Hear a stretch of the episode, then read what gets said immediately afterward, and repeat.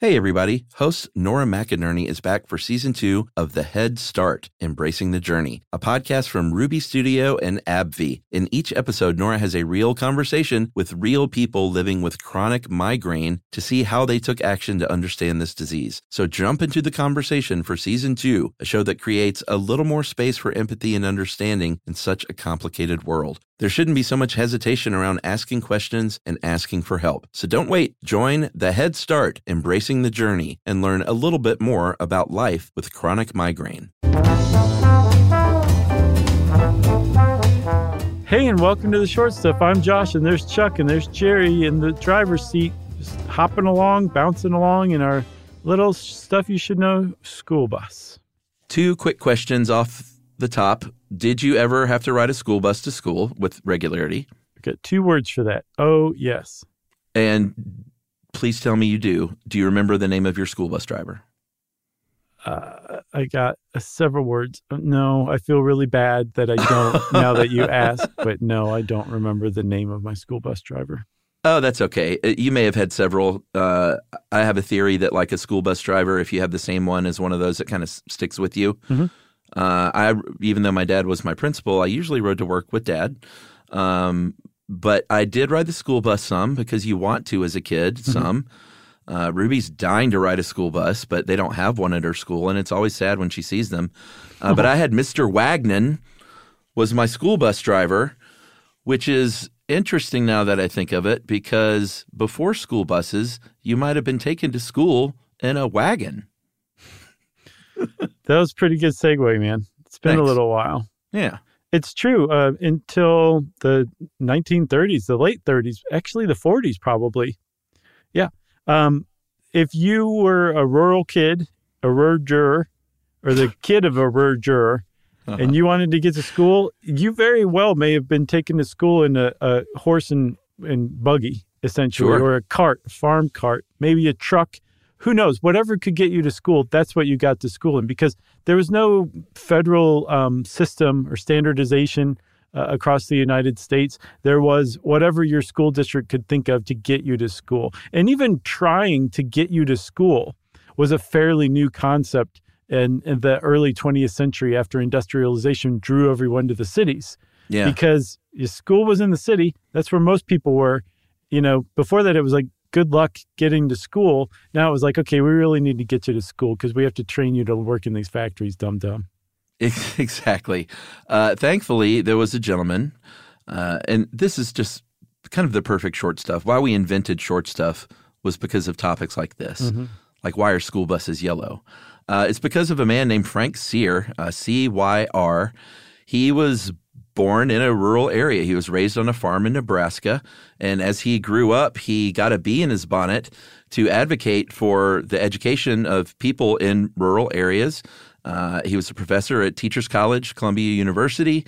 And he started studying school transportation. He was like, I'm sure he was like, you know what? I got taken to school in a in a, in a truck, maybe, or maybe it was even a wagon back then Yeah. and we got a real hit and miss system going on here. So we need to protect kids, keep them safe on the way to school. And a good way to start that is nine years later, in 1939, he organized a conference in New York City Yeah. about improving and standardizing the American school bus. Yeah, and it was a success. He didn't just get crickets back. He got a lot of people, educators, people who were in charge of transportation for their counties, um, people who made buses, all showed up in New York City in that 1939 conference. And he said, okay, let's create these standards. Um, and by the end of this conference, we're going to have come up with standards for school buses throughout the entire United States. And now it's just like, you know, big whoop. But if you Yeah. go back and think about it, especially that this just didn't exist and he created it out of thin air, it's a pretty cool accomplishment, actually, because he was successful immediately. Yeah, absolutely. Uh, that's why you know when you get on a school bus, you're going to have the same width of the aisle. Uh, the seats are going to be basically the same. The the doors and the dimensions of this stuff are going to be the same.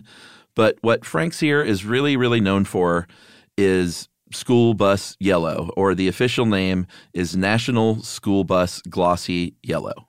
Pretty great name. I love it. It's a mouthful, but the reason that um, that that was part of the standardization too was, uh, as uh, Frank Cyr's son William put it, that whenever um, you saw a bus that color, you'd think, okay, there's a bunch of kids going somewhere. Yeah. You just associated with it. So that meant they needed an eye catching color that wasn't already widely used that they could associate with school buses. And that's exactly what they came up with.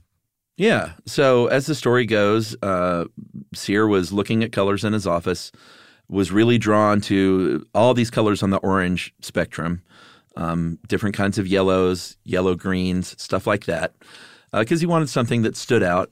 And at that 1939 meeting, he brought 50, geez, he narrowed it down to 50 choices. I probably would have brought like three, maybe. But he brought 50 choices, hung them on the wall, and said, All right, we need a special committee. We're all going to decide on this. And they chose that sort of yellowish orange color, uh, originally called National School Bus Chrome. Mm-hmm. And that was it. He published a 42 page booklet saying, here's the standards that we're proposing. And that pamphlet was School Bus Yellow. Yeah. Uh, I say we take a break. And when we come back, we'll explain why that was such a great color for Cyr to pick. Let's do it. Hey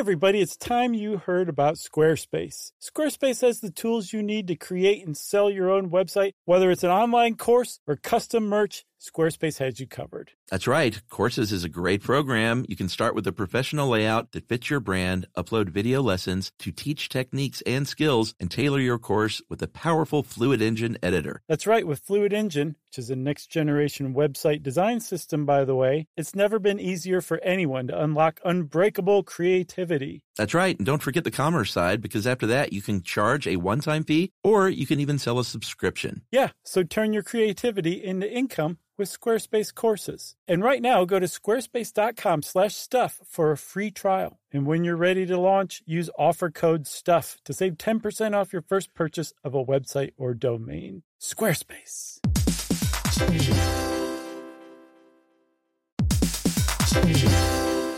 Hey, friends, if you've ever been in the market for a new home, you know home shopping can be a lot. There's so much you don't know and so much you need to know. Like, what are the neighborhoods like? What are the schools like? Who is the agent who knows the listing or neighborhood the best? And why can't all this information just be in one place? Yeah, well, now it is, everybody, on homes.com. They've got everything you need to know about the listing itself, but even better. They've got comprehensive neighborhood guides and detailed reports about local schools, and their agent directory helps you see the agent's current listings and sales history. Homes.com collaboration tools make it easier than ever to share all this information with your family. It's a whole cul de sac of home shopping information, all at your fingertips. Homes.com. We've done your homework.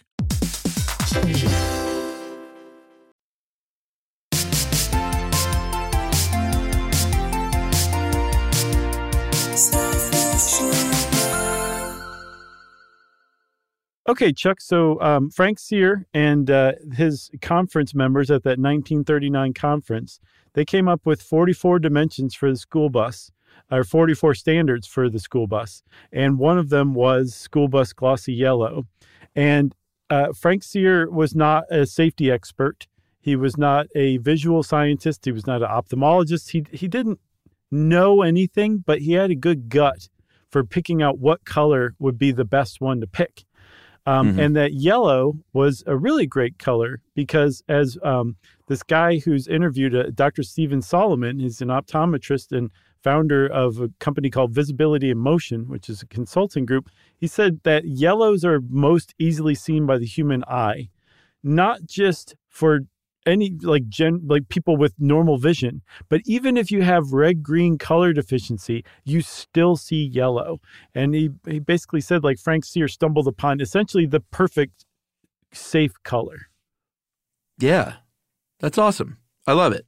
Um, the reason why yellow is so visible is because um, it stimulates both the red and the green cones. We've got red green and blue cones. And it just sets two of them aflame right so even if you have red green color blindness, you can't differentiate red or green. Yellow says, hey, what about neither? And you can still see yellow. I love it. So it works for almost everybody. I imagine there's somebody that probably can't see yellow, right? Yeah, I guess, but they're probably just being contrarian. Yeah, maybe so. Uh, Frank Cyr passed away in 1995, but uh, obviously was able to see his vision. I imagine every time Frank Cyr was out on the road and saw one of those yellow school buses, mm-hmm. he probably felt a little little warmth in his tum tums. Uh, I know I would. So uh, these days, any school bus in the United States of America that is sold or leased, uh, they have to meet all those federal safety standards and be painted that color. Uh, I I do think it's funny, and we're going to cover this kind of quickly. That uh, and this is something I've always wondered that they got together. They said, "All right, let's get 44 standards, width of stuff, mm-hmm. height of stuff." Mm-hmm. Uh, but we're all in agreement. No seatbelts, right? I know it's crazy. I've always wondered about that, but it kind of makes sense when it's explained here. And by the way, big thanks to Dave Roos. This is one of his uh, short articles from howstuffworks.com. Mm-hmm. Uh, but school buses don't drive super fast. Uh, they don't hit like when they when they are in an accident. It's usually not the kind of thing where like uh, there's a, a, very fast stop. Uh, they're heavy. They're slow. They don't stop suddenly if there's an accident. I mean, they plow through whatever they're hitting is in reality what happens. So the seatbelt, like for a kid 15 rows back, uh, plowing through a, a Prius at 23 miles an hour, that kid's not going to go go flying, you know, 18 feet through the front windshield. That kid will just be like, "Hey, watch the speed bumps, Mr. Wagnon." Yeah. Uh, but uh, school buses are very heavily regulated and very safe. They are car- uh, compartmentalized. So, you know, those seats are very closely spaced for that reason. Mm-hmm. They have energy absorbing backs for that reason. Uh, there's all sorts of rollover protection and crush standards and stuff like that. So, school buses are safe. They just don't have seatbelts. Statistically speaking, they're safe too. Apparently, in the United States, uh, every any given weekday, 26 million American kids ride wow. to school on a school bus. And I looked up, I had a lot of trouble finding this, but I'm pretty sure what I found was that that's more than 20% of the people okay. on the road in the United States on any given oh, weekday. Wow. And yet it represents less than 1% of all traffic fatalities. Now, is that rush hour stats? I don't know, man. I tried really hard and I couldn't find anything nuanced like that. I basically had to cobble it together myself. So what yeah, I yeah. found was that on the on the road, um, something like 36% of Americans drive any given day. So I took that and um, figured out how many Americans there are. What's 36% of that? Uh-huh. What percentage is 26 million of hey, that it. number? And that's where I came up with more than 20%. No, no, no. I like it. I think it tracks, and I think that we will definitely hear from someone who uh, thinks they have found a better way to calculate that. But just the eyeball test, when I'm driving uh, Ruby to school in the morning, mm-hmm. we see a lot of school buses. Oh, yeah. They're everywhere. You do not want to get behind one. No, and you do want to stop though if that arm goes out because oh, yeah. that is a. Uh, I don't know if it's true, but I heard that that is like the second worst moving violation you can get behind like a DUI. I don't know if that's true, but I know it is a, a hefty fine they don't take lightly. It seems like it should be. And I mean, even if the cops don't get you, there's people who will chase you in their car if they see you do yeah. that. It's a really gross violation of like social standards. It is. You don't do that. No, you're like, I don't care about children's lives, is what you're saying. I need to get to Starbucks. I need to get to, to Cracker Barrel. I need to get somewhere. That's more important than a child's life, is what you're shouting at everyone. You know who else didn't care about children's lives? Was that guy who uh, kidnapped that school bus, yellow school bus in Chowchilla. Yeah. Buried yep. that thing. That's right. Uh, you got anything else? No. That's a past episode. Chowchilla school kidnapping. Look it up. It's great. Yeah. Hats off to Frank Cyr. And hats off to Short Stuff, which is out. Stuff You Should Know is a production of iHeartRadio. For more podcasts from iHeartRadio, visit the iHeartRadio app, Apple Podcasts, or wherever you listen to your favorite shows.